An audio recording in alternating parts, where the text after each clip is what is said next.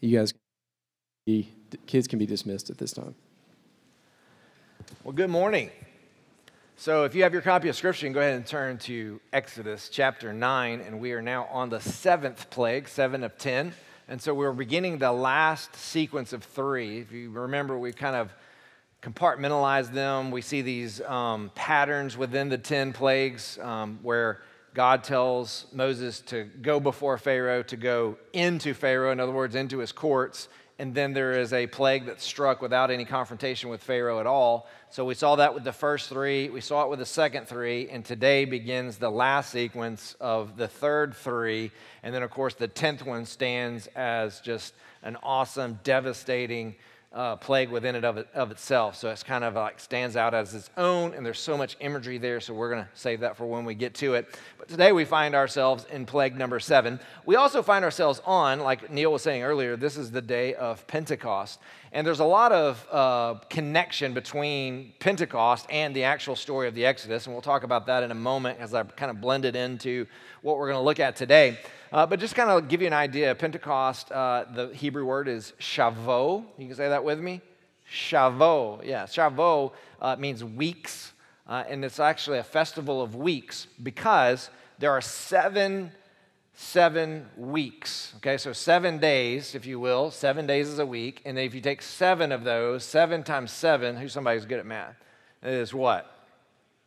49. And then you add one day to that, and it is 50, which is the word Pentecost. That's what it means. So the Greek word is Pentecost, the Hebrew word is Shavuot. The reason we call it Pentecost is it's literally 50 days. The reason that we celebrate Pentecost, a lot of people, if you're very familiar with the New Testament, not so familiar with the Old Testament, um, then you may not know the significance of Pentecost. Why 50 days? 50 days, literally, after Passover ends, you have the Feast of First Fruits, and it's 50 days. They call it counting the omer, counting the measure of days till you get to 50, because it took the Israelites, when they were freed from Egypt, it took them 50 days to get to Mount Sinai. And that's where God delivered his word to them. So that's the celebration of the, uh, the Feast of Pentecost, is because it is a celebration of God giving his word to the people. So it's this revelation of God on the mountain. Okay? So we're going to pull all that into what we're going to talk about today. But let's kind of set the context of where we've been. As we've looked at these miracles, these, these plagues, these wonders, what we have seen is that they are miraculous. They're miraculous in their fulfillment. In other words, when you see what happens, it happens in such totality and such devastation and such completion that there's no doubt that this is the work of God. It's not like just something comes through for a little while. I mean, when it rains down, it rains down and it covers the land of Egypt. It is miraculous and awesome in the way it comes down. It's also miraculous in its prediction.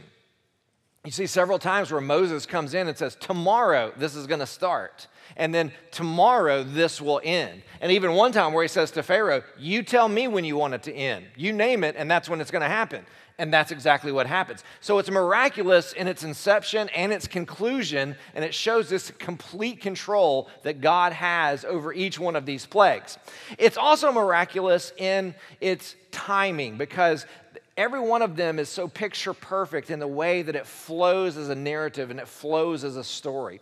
We also see this intensity with each one of the plagues. We see where it starts off with these major inconveniences. The Nile turns to blood. There, there's nothing to drink. There's nothing to wash with for a week. Um, then we see the frogs come in. You just huge inconvenience. They're in the bed, they're in the bedroom, they're in the bowls that we make bread with. I mean, just all over the place. Then we see the, the annoyance of flies, and then we get to the biting flies, and then we get to the devastation of the cattle. And then, of course, today we see the first actual death of humanity. So, this is the first time that we know of, in, in the whole sequence of the plagues, that people are dead because of the visitation of the plague. So we see this growing intensity as we go through each plague. Um, there's also a focus and an exclusion with each one. There's a focus on a specific god of Egypt or gods of Egypt that they believe control these different elements. And there's also this exclusion in the sense of as we get midway through this, God says, This is not going to happen in the land of Goshen. This will happen in the land of Egypt. So there is this my people and your people that begins to develop the people of Pharaoh or the people of Egypt and the people of God. And there's distinction that is made. And I think it's a beautiful thing because you say, well, did this happen from the very beginning? We don't know. But I think it's pretty amazing that it doesn't even tell us until about midway because there's this picture of we're all in this together, then all of a sudden there's this drawing out. And the drawing out is the people of God and the people of Egypt. And the people of God are the ones that are beginning to understand and believe and trust. And the people of Egypt are the ones who are beginning to harden their heart and stand firm in their defiance and rebellion against God. And so the situations in crisis actually continues to make two different groups which is so true about salvation in our own life. Whenever you see the Word of God preached, beginning uh, w- with people who may be in the same state of mind, same culture, then what happens is the preaching of God's Word begins to create two groups those who listen and those who don't those who heed and those who become stubborn in their mind and in their heart. And so every time we see God enacting itself, himself on humanity, we see a distinction between two groups. And the ones who listen are the ones called wise, and the ones who are listening to the word of God, and the ones who respond. And those who are foolish are the ones who don't listen, who, who steady themselves in their stubbornness, and they defy God. Jesus tells many parables about the difference of those two. The Psalms are replete with so many different examples of the foolish and the wise, and they all center around those who hear what God says and they do it. And the ones that are foolish are the ones who hear what God says and they don't do it. So, again, keep that in mind as we go through this because you see these same elements coming through even in this plague here. Now, there is more text dedicated to this plague than any of the others. And the reason is because he explains a few things here in greater detail. It's not that the plague lasted longer or there were more elements to it. He's given us more background of why the plagues existed to begin with. In other words, what was the purpose of the plagues? And what you're going to find as we go through this is that the purpose of the plagues was number one, demonstrating how disobedient Pharaoh really was. In other words, how hard of a heart he really has. And that hardness of heart, again, it's important to understand what the heart means to Egyptians versus what it means to us. For us, when we talk about the heart, we're talking about the seat of emotion because we'll say, oh, that moved my heart, or oh, that broke my heart, or that moved my heart. We're talking about emotions that we feel. Um, the Egyptians did not think of the heart that way, they thought of it as authority. They think of the heart as the central activity of your entire body. Without your heart, you can't live. You can live without your brain in a, to a degree in the sense that you could be brain dead and yet everything else in your body still works. Why? Because your heart's still pumping blood. So that pump to get that oxygenated blood throughout the rest of your body is central to our existence. Therefore, for the Egyptians, the heart represents authority. So the highest authority in Egypt is Pharaoh. So Pharaoh's heart is a picture of the highest authority in Egypt, which is why the text keeps telling us about the condition of Pharaoh's heart because that is, in essence, a representation of Egypt itself. Okay? So, again, all of these help us to understand a little bit more about what's going on behind the story as we read it. Uh, the second thing is this the story is about God saving his people. So, God made a promise to Abraham very early on in Genesis, and he comes to this moment where he makes this promise to Abraham in this very dramatic way, and it's what we would call a unilateral covenant. You know, a bilateral covenant is when uh, maybe the United States and Russia come to an agreement. They say, if you do this, then we'll do this. That's bilateral. In other words, both people have responsibility. Unilateral is when one person comes forward and says, I'm going to do this regardless of what you agree to. So God enters into this unilateral covenant with Abraham. In other words, it has nothing to do with you, Abraham. You don't have to do anything to make this come about. I'm making this promise on my own behalf and on my own honor, and I'm going to follow through with that. Now, here's what's amazing when you go all the way back to Genesis and you hear God giving this impassioned, beautiful picture of this promise for this man who, who really has no children of his own to, to speak of, that he's going to become this, this, this father of many many, many descendants, so many that they're going to outnumber the sand on the shore, so many that they will outnumber the stars in the sky. God also tells him what's going to happen with them. You can go all the way back there and read it, but he tells them literally when he has this moment, he says, You will have descendants that will be that numerous, but they will also be oppressed in a land that's not their own. And they will be so for over 400 years. But after that, at a time, I will come and I will deliver them with a mighty hand. And I will bring them out of their oppression, and I will bring them into the land flowing with milk and honey. The land that I have promised you, I will give to them.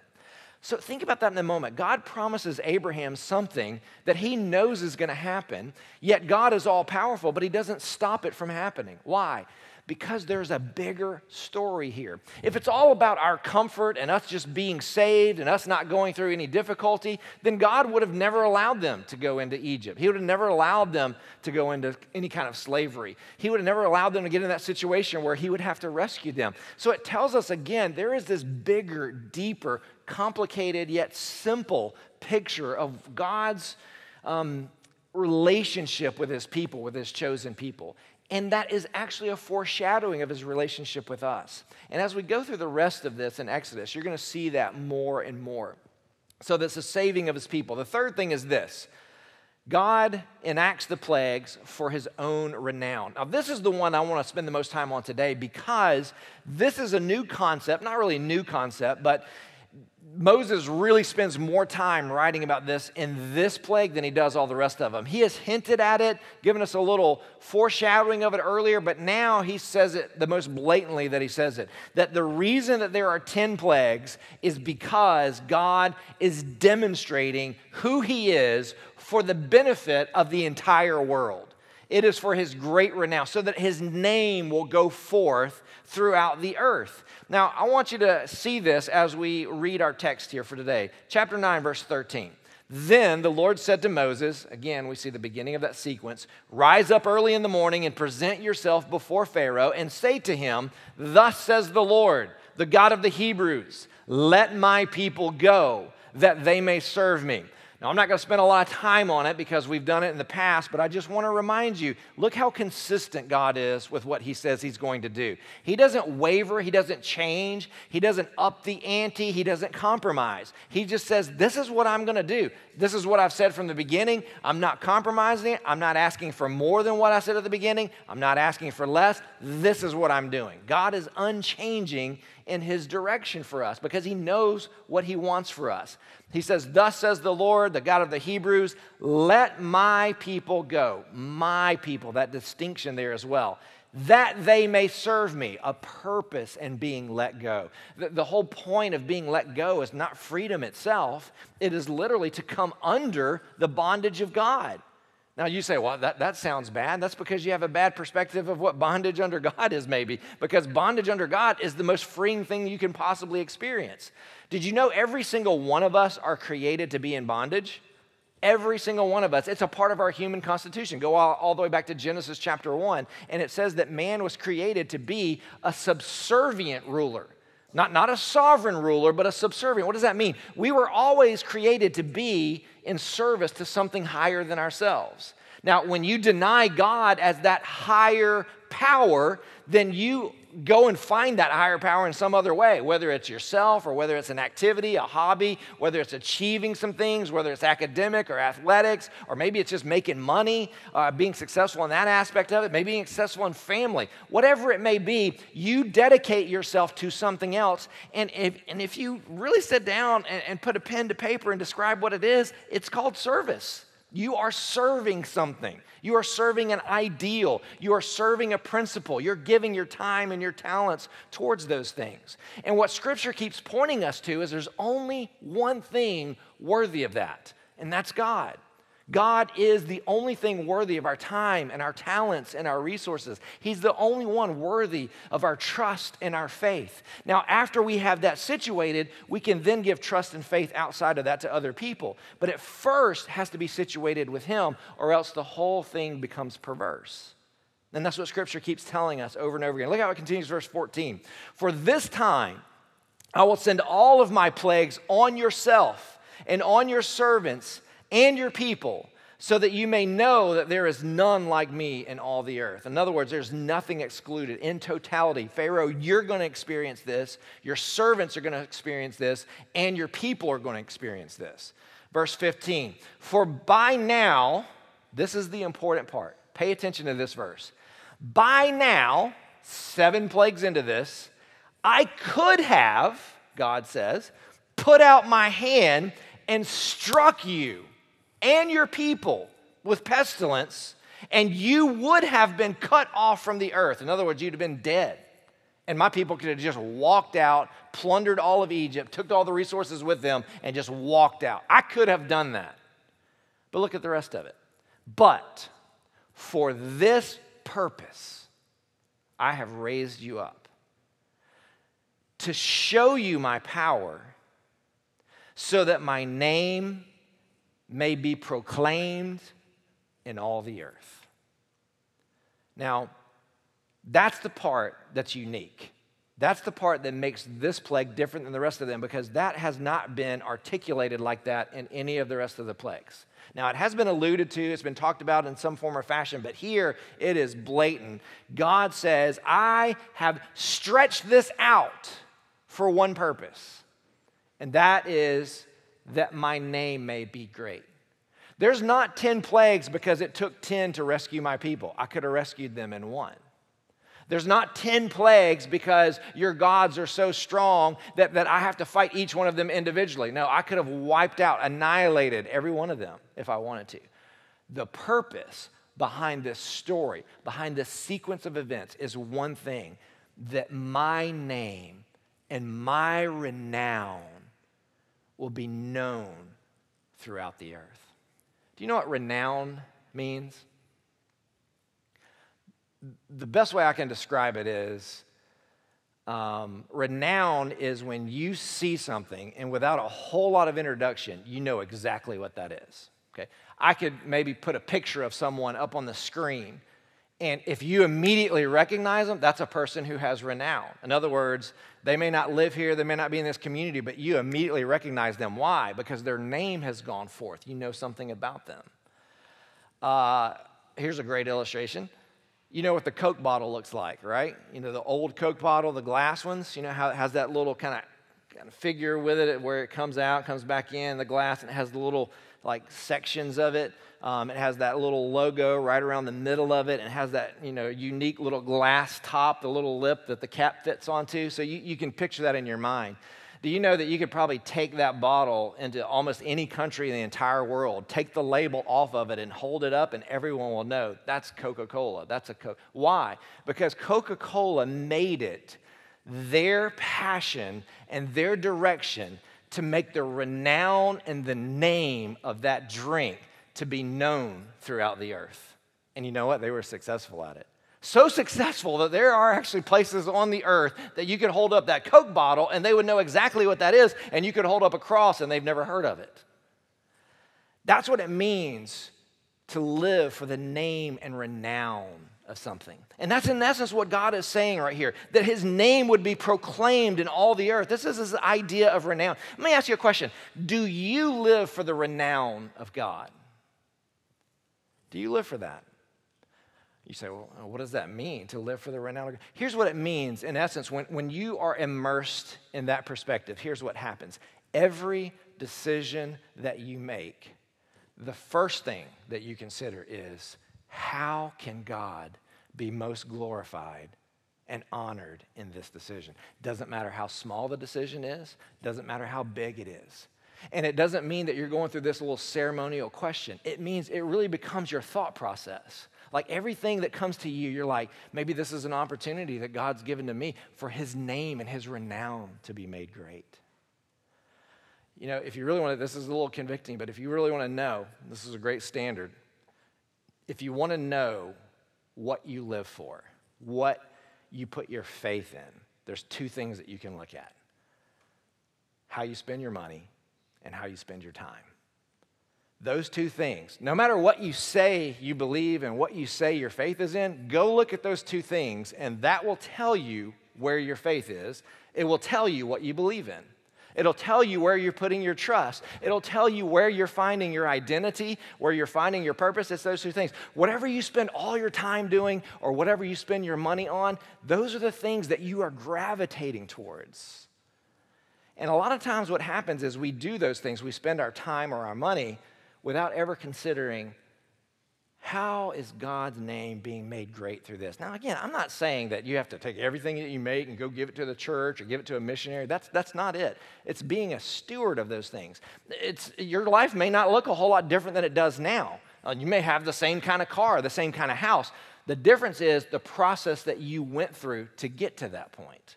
That you literally considered, how has this house been given to me to make God's name great?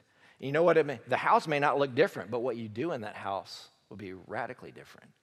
The kind of events that you have there, the kind of people that you invite over, that will be all different. Why? Because you're asking the question, why have I been given this? What can this be used for? How can God's name be made great through these things? Now, again, I'm not trying to make people super spiritual.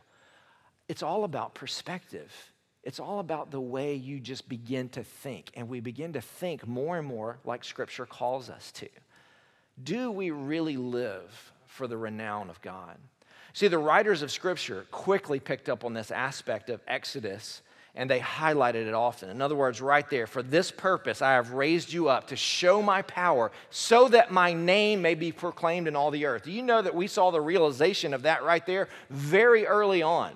Matter of fact, at the end of the Torah in Deuteronomy chapter 6, Moses says to them, Then you shall say to your son, We were Pharaoh's slaves in Egypt, and the Lord brought us out of Egypt with a mighty hand. And the Lord showed signs and wonders, great and grievous, against Egypt and against Pharaoh and all his household before your eyes. In other words, this story is going to be told to the next generation, and the next generation, and the next generation. That's how God's name is going to be made great. Psalm 78 78, written much later than the actual Exodus. Psalm 78 says, He destroyed their vines with hail and their sycamores with frost. He gave over their cattle to the hail and their flocks to thunderbolts. Talking about the very plague that we're studying today.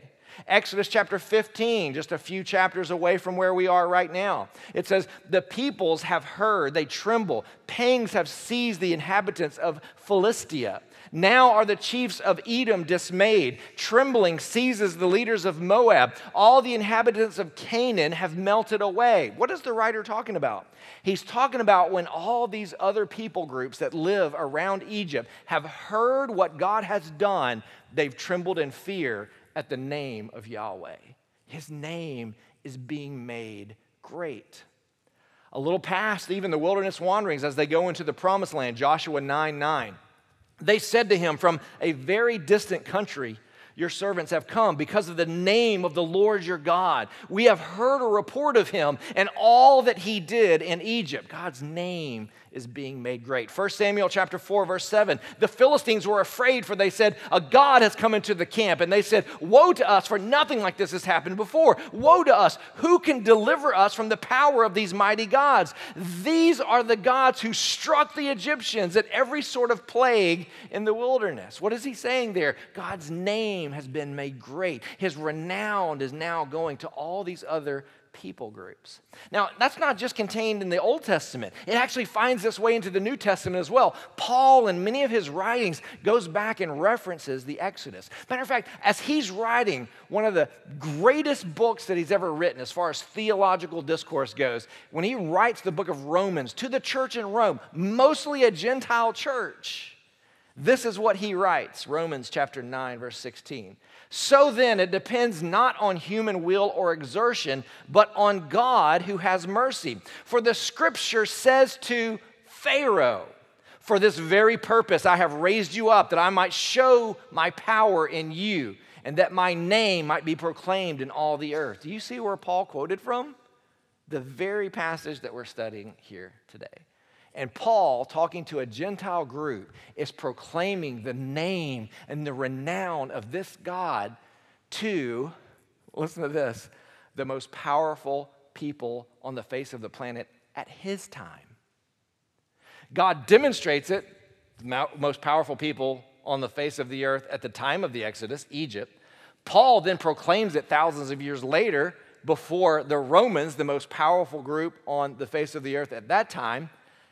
And how is it that we stand here and this little insignificant preacher at this insignificant church, but yet in the most powerful nation on the face of the earth in our day and time is proclaiming the same exact truth? And you know what's amazing and what you need to pay attention to? Not that we live in the most powerful nation on the face of the earth in our day, but this nations come and nations go. But the name of God will last forever. Egypt is not the most powerful place on the face of the earth. Rome doesn't even exist anymore. And, and I don't mean to be offensive or, or talk negatively, but America's not going to be here forever. I think we can even see the crumbling of our society and our culture happening before our eyes. Now, can that be reversed? Absolutely. It can be reversed with, with, a revival, it can be reversed with God changing the course of our culture. But if He doesn't step into it, we will go the same path as every other country that stood on top of a hill. And that is, our sovereignty doesn't exist. Why? Because we're servants. We always have been, and we always will be. So the question is this Are you serving something for a brief period of time, or are you serving something that's eternal and lasts forever? You see, the reason we're studying the book of Exodus right now is because as we sat down as teachers and said, you know, what are we going to do next after we finish the book of John? Where are we going next? And I just I said to them, I know where we're going. We're going to the book of Exodus, and here's why. Because after studying the book of John, what you saw is John used the Passover as the framework of writing his entire gospel. And I said, we keep referring to it, whether it's Romans or whether it's John or whether it's Ephesians, we keep referring back to this event that happened in Exodus. And yet, as a church, we've never studied the book of Exodus. We've got to go and get that story as a foundation because so much of the rest of Scripture comes back to this and touches this. That's why it's so powerful. Now, there is a powerful element that develops in this passage that we should pay attention to, and I believe it is the demonstration of God's grace in the midst of all of this. Look at verse 17. You are still exalting yourself, God speaking to Pharaoh here, against my people and will not let them go. Behold, about this time tomorrow, I will cause very heavy hail to fall, such as never has been seen in Egypt from the day it was founded until now. Underline that, if you will, in your scripture has never been seen in Egypt from the day it was founded until now. Look at verse 19. Now, therefore, send, get your livestock and all that you have in the field into safe shelter. For every man and beast that is in the field is not, it is not brought home will die when the hail falls on them. Now, I want you to pay attention to who he's talking to. God sends Moses and speaks this to Pharaoh. He says to Pharaoh, there's another plague coming. Now, we're on number seven, so you know I'm very consistent with these things. And everything that I've said that's going to happen has happened. This one's coming. And the grace in it is this you don't have to have it fall on you. All you have to do is go put your cattle up and get your servants out of the field, and no individuals or animals will be hurt in all of this. So, why in the world would you not follow that advice? It's not like you don't have a precedence to follow that advice. It would actually be very wise for you to follow it. There's only one reason, people. Only one reason you would not heed that warning because you are defiant, you are rebellious, and you're not going to have someone else tell you what you're going to do.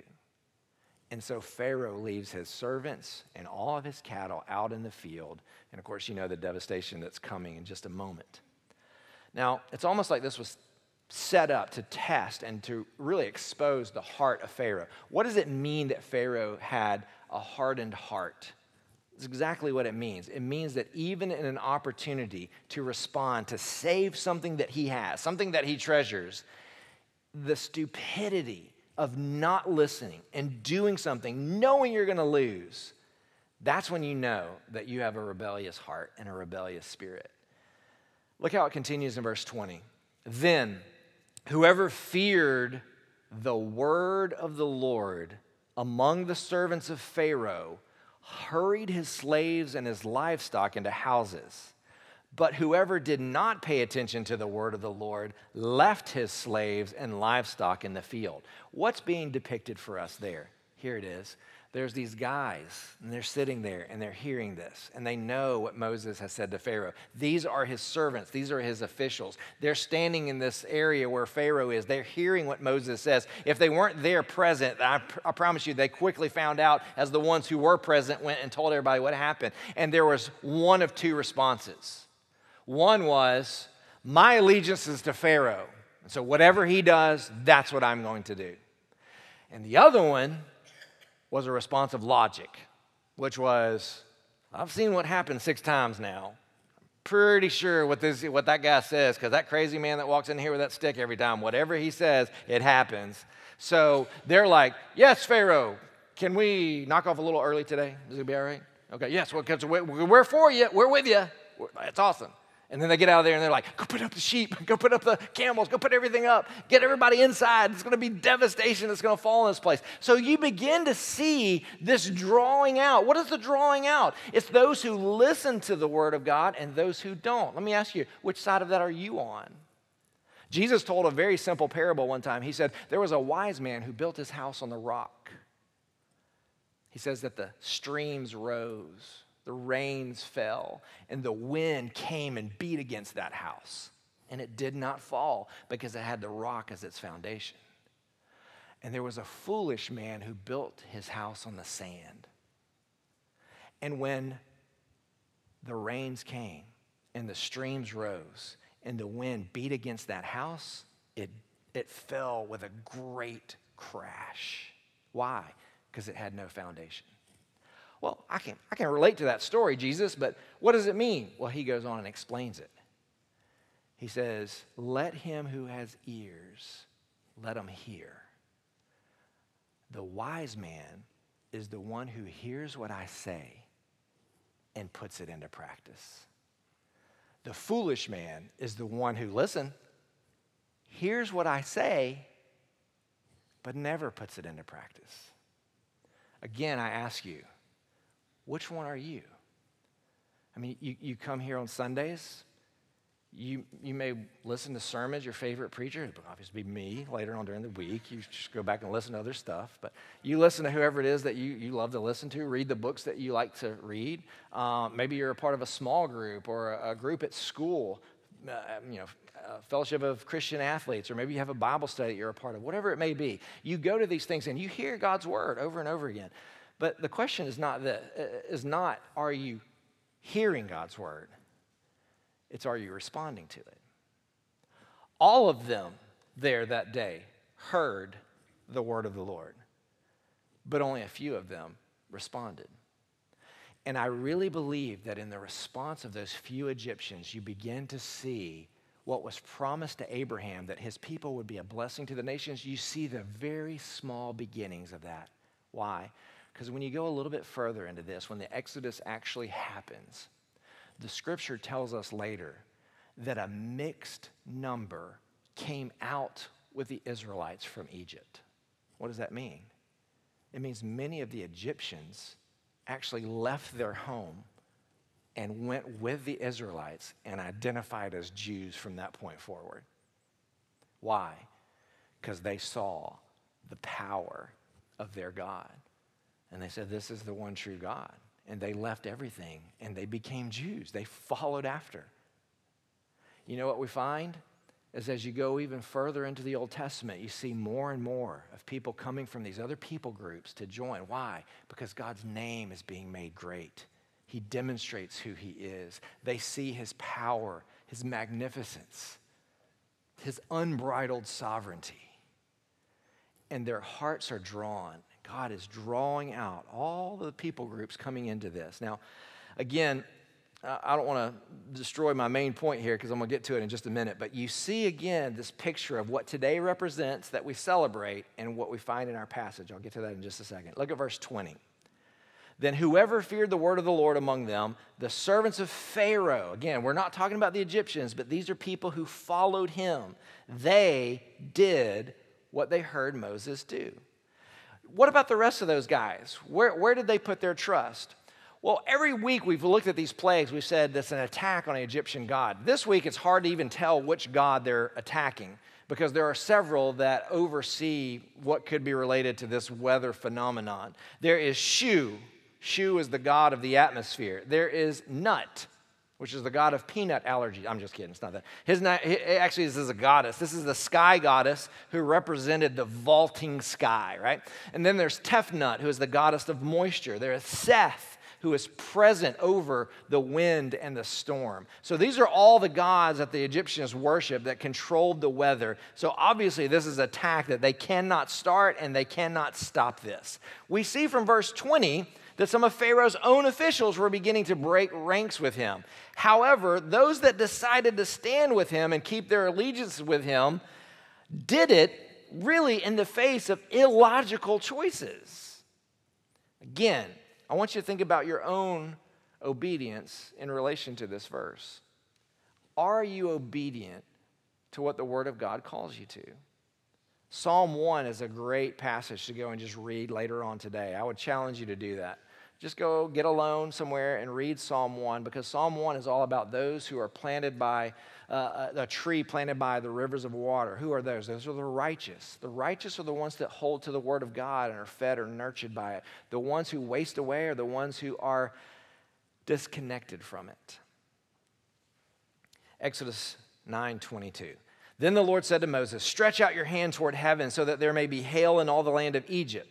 On man and beast and every plant of the field in the land of Egypt. Then Moses stretched out his staff toward heaven, and the Lord sent thunder and hail and fire ran down to the earth, which would be like lightning going. And the Lord rained hail upon the land of Egypt. Devastating. Can you imagine what that would be like?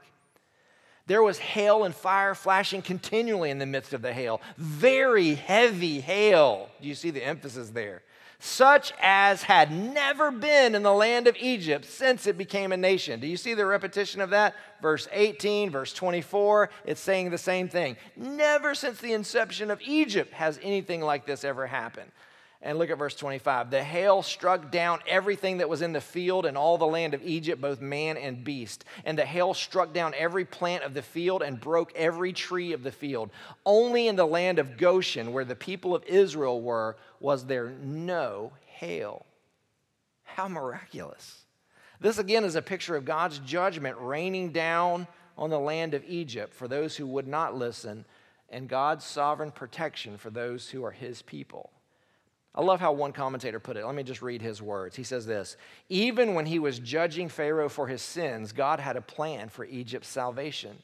This plan can be traced throughout Scripture. Jeremiah prophesied Egypt's return to favor. Ezekiel told of the nation's return from exile. Isaiah promised a day when God would say, Blessed be Egypt, my people.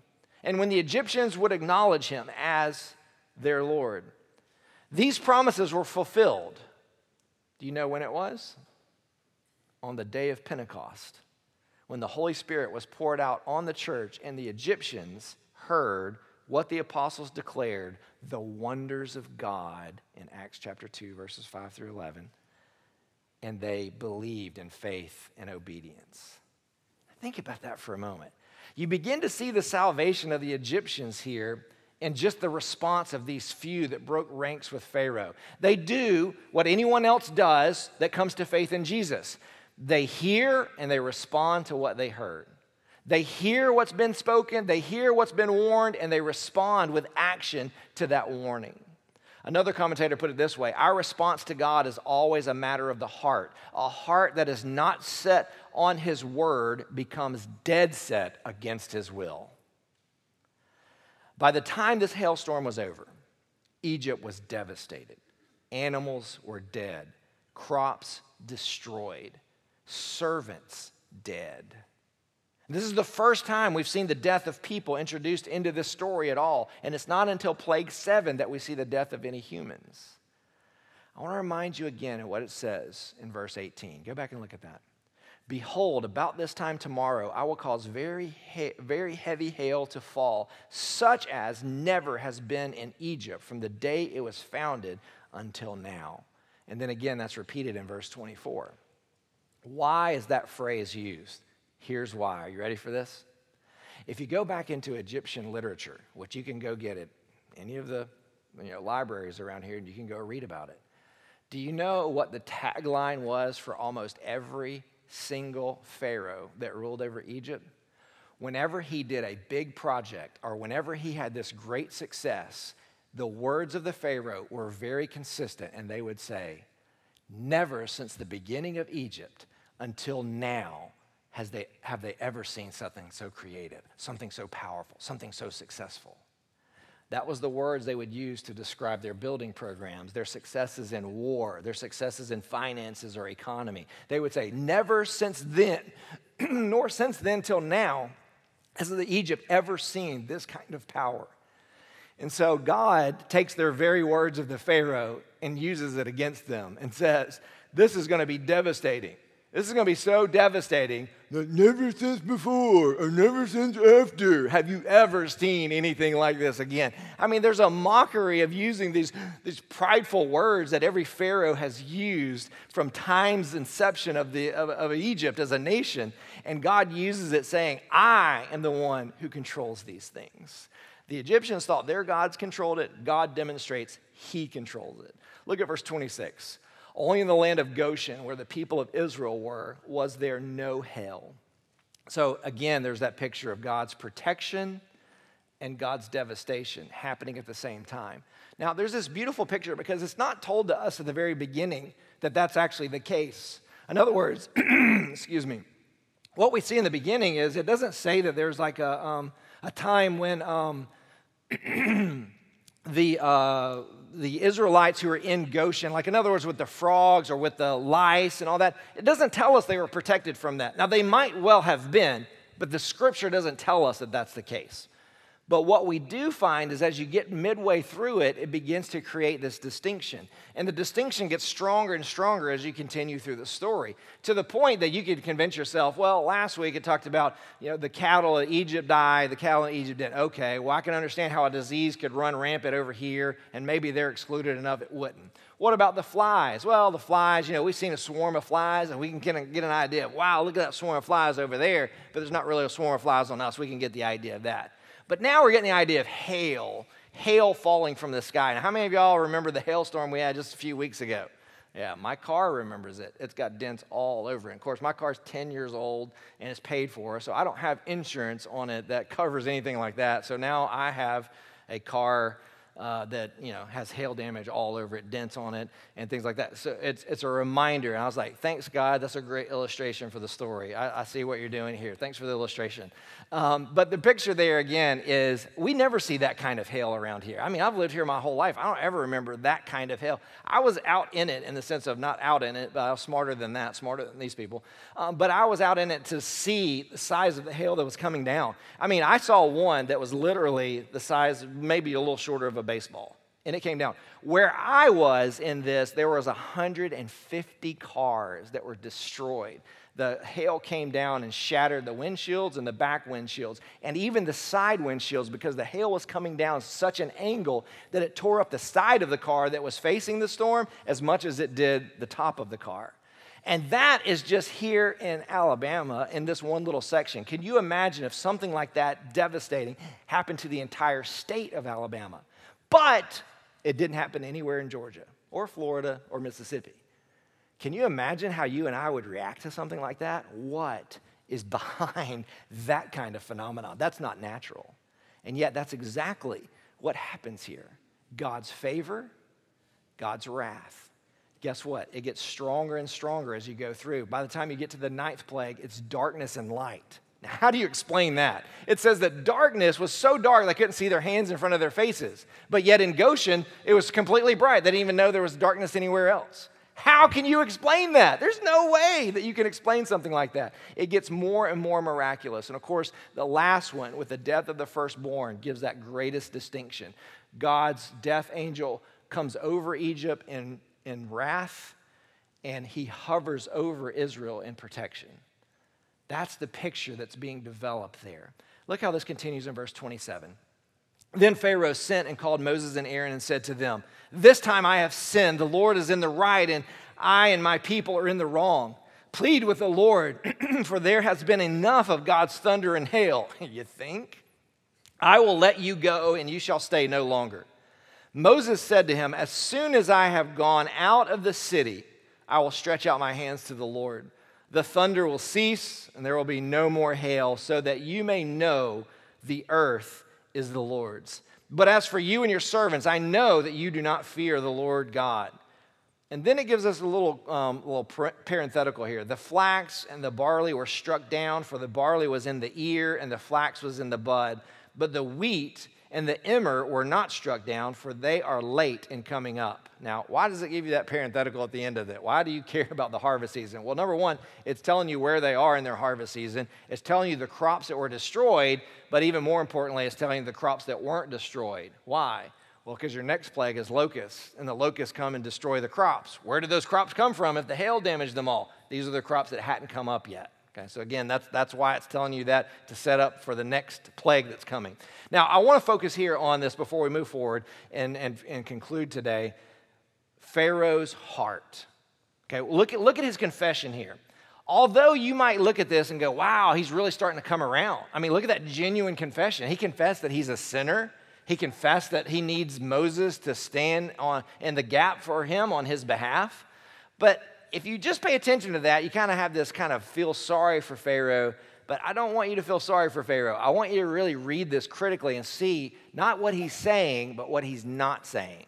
Okay? Let's look at that. Number one, notice that he only confesses to Moses, he never confesses to God. He never says, God, you are the mighty God. You are sovereign. You are creator of the universe. You are in control of everything. I have violated you, I have rebelled against you, and I am indebted to you. He doesn't say that. He says to Moses, Hey, I know we lost this one. Can you help me out?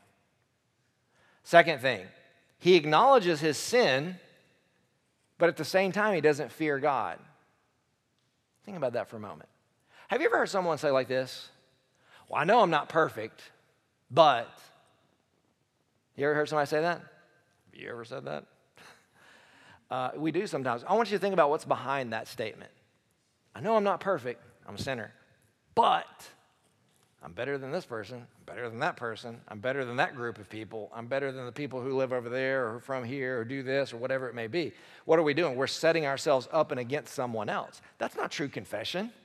That, that, that's not confessing that you are a sinner in need of a Savior. That is like, I'm not as bad as the other guy. That's all the confession that is. That's in essence what Pharaoh is doing. Third thing, this was not a complete confession.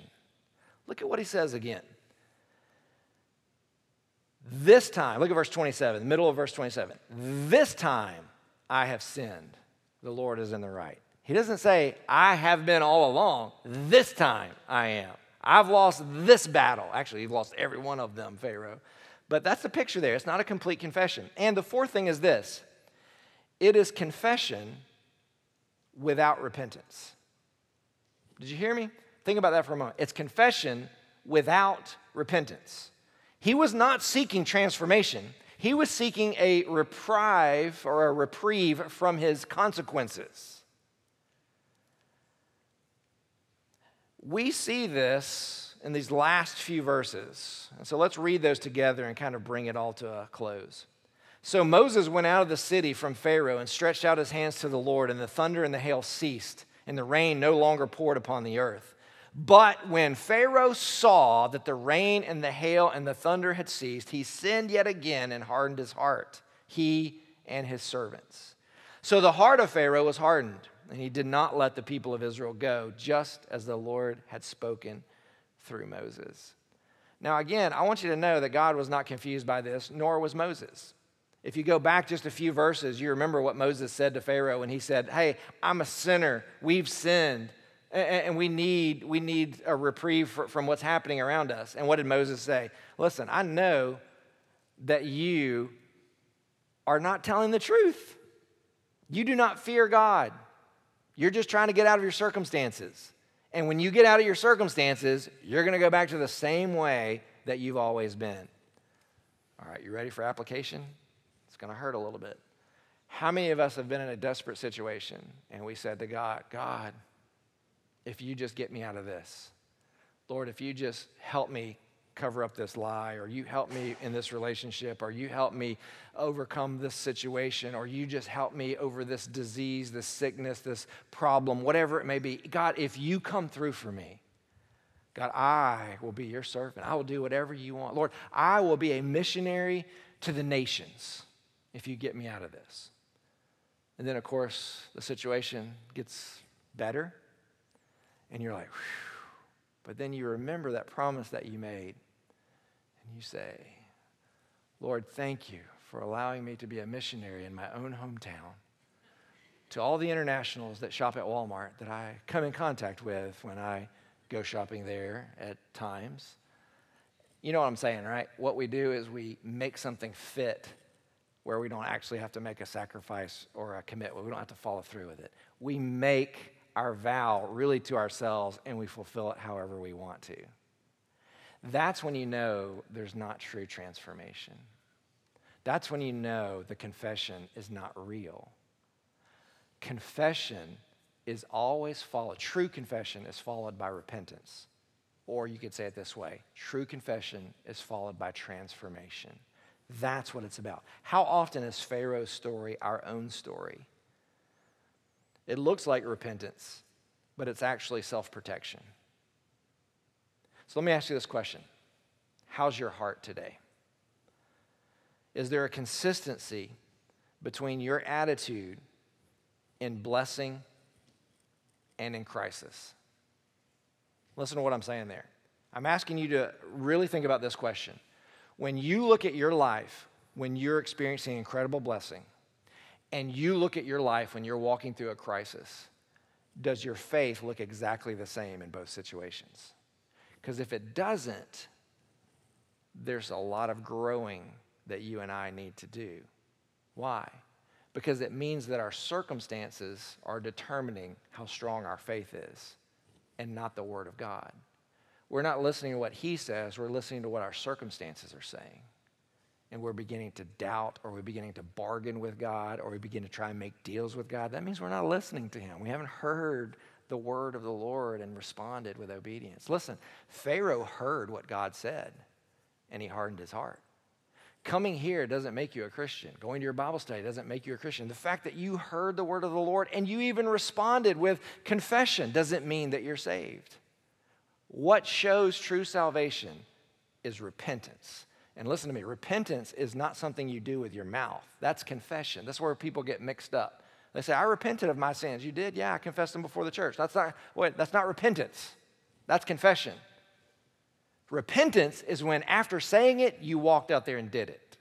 And you are consistent with it. Not perfectly consistent, because we all will continue to make mistakes and we'll be drawn back in, but we continued a path or we or started a path where we are walking in that consistency or striving for that consistency.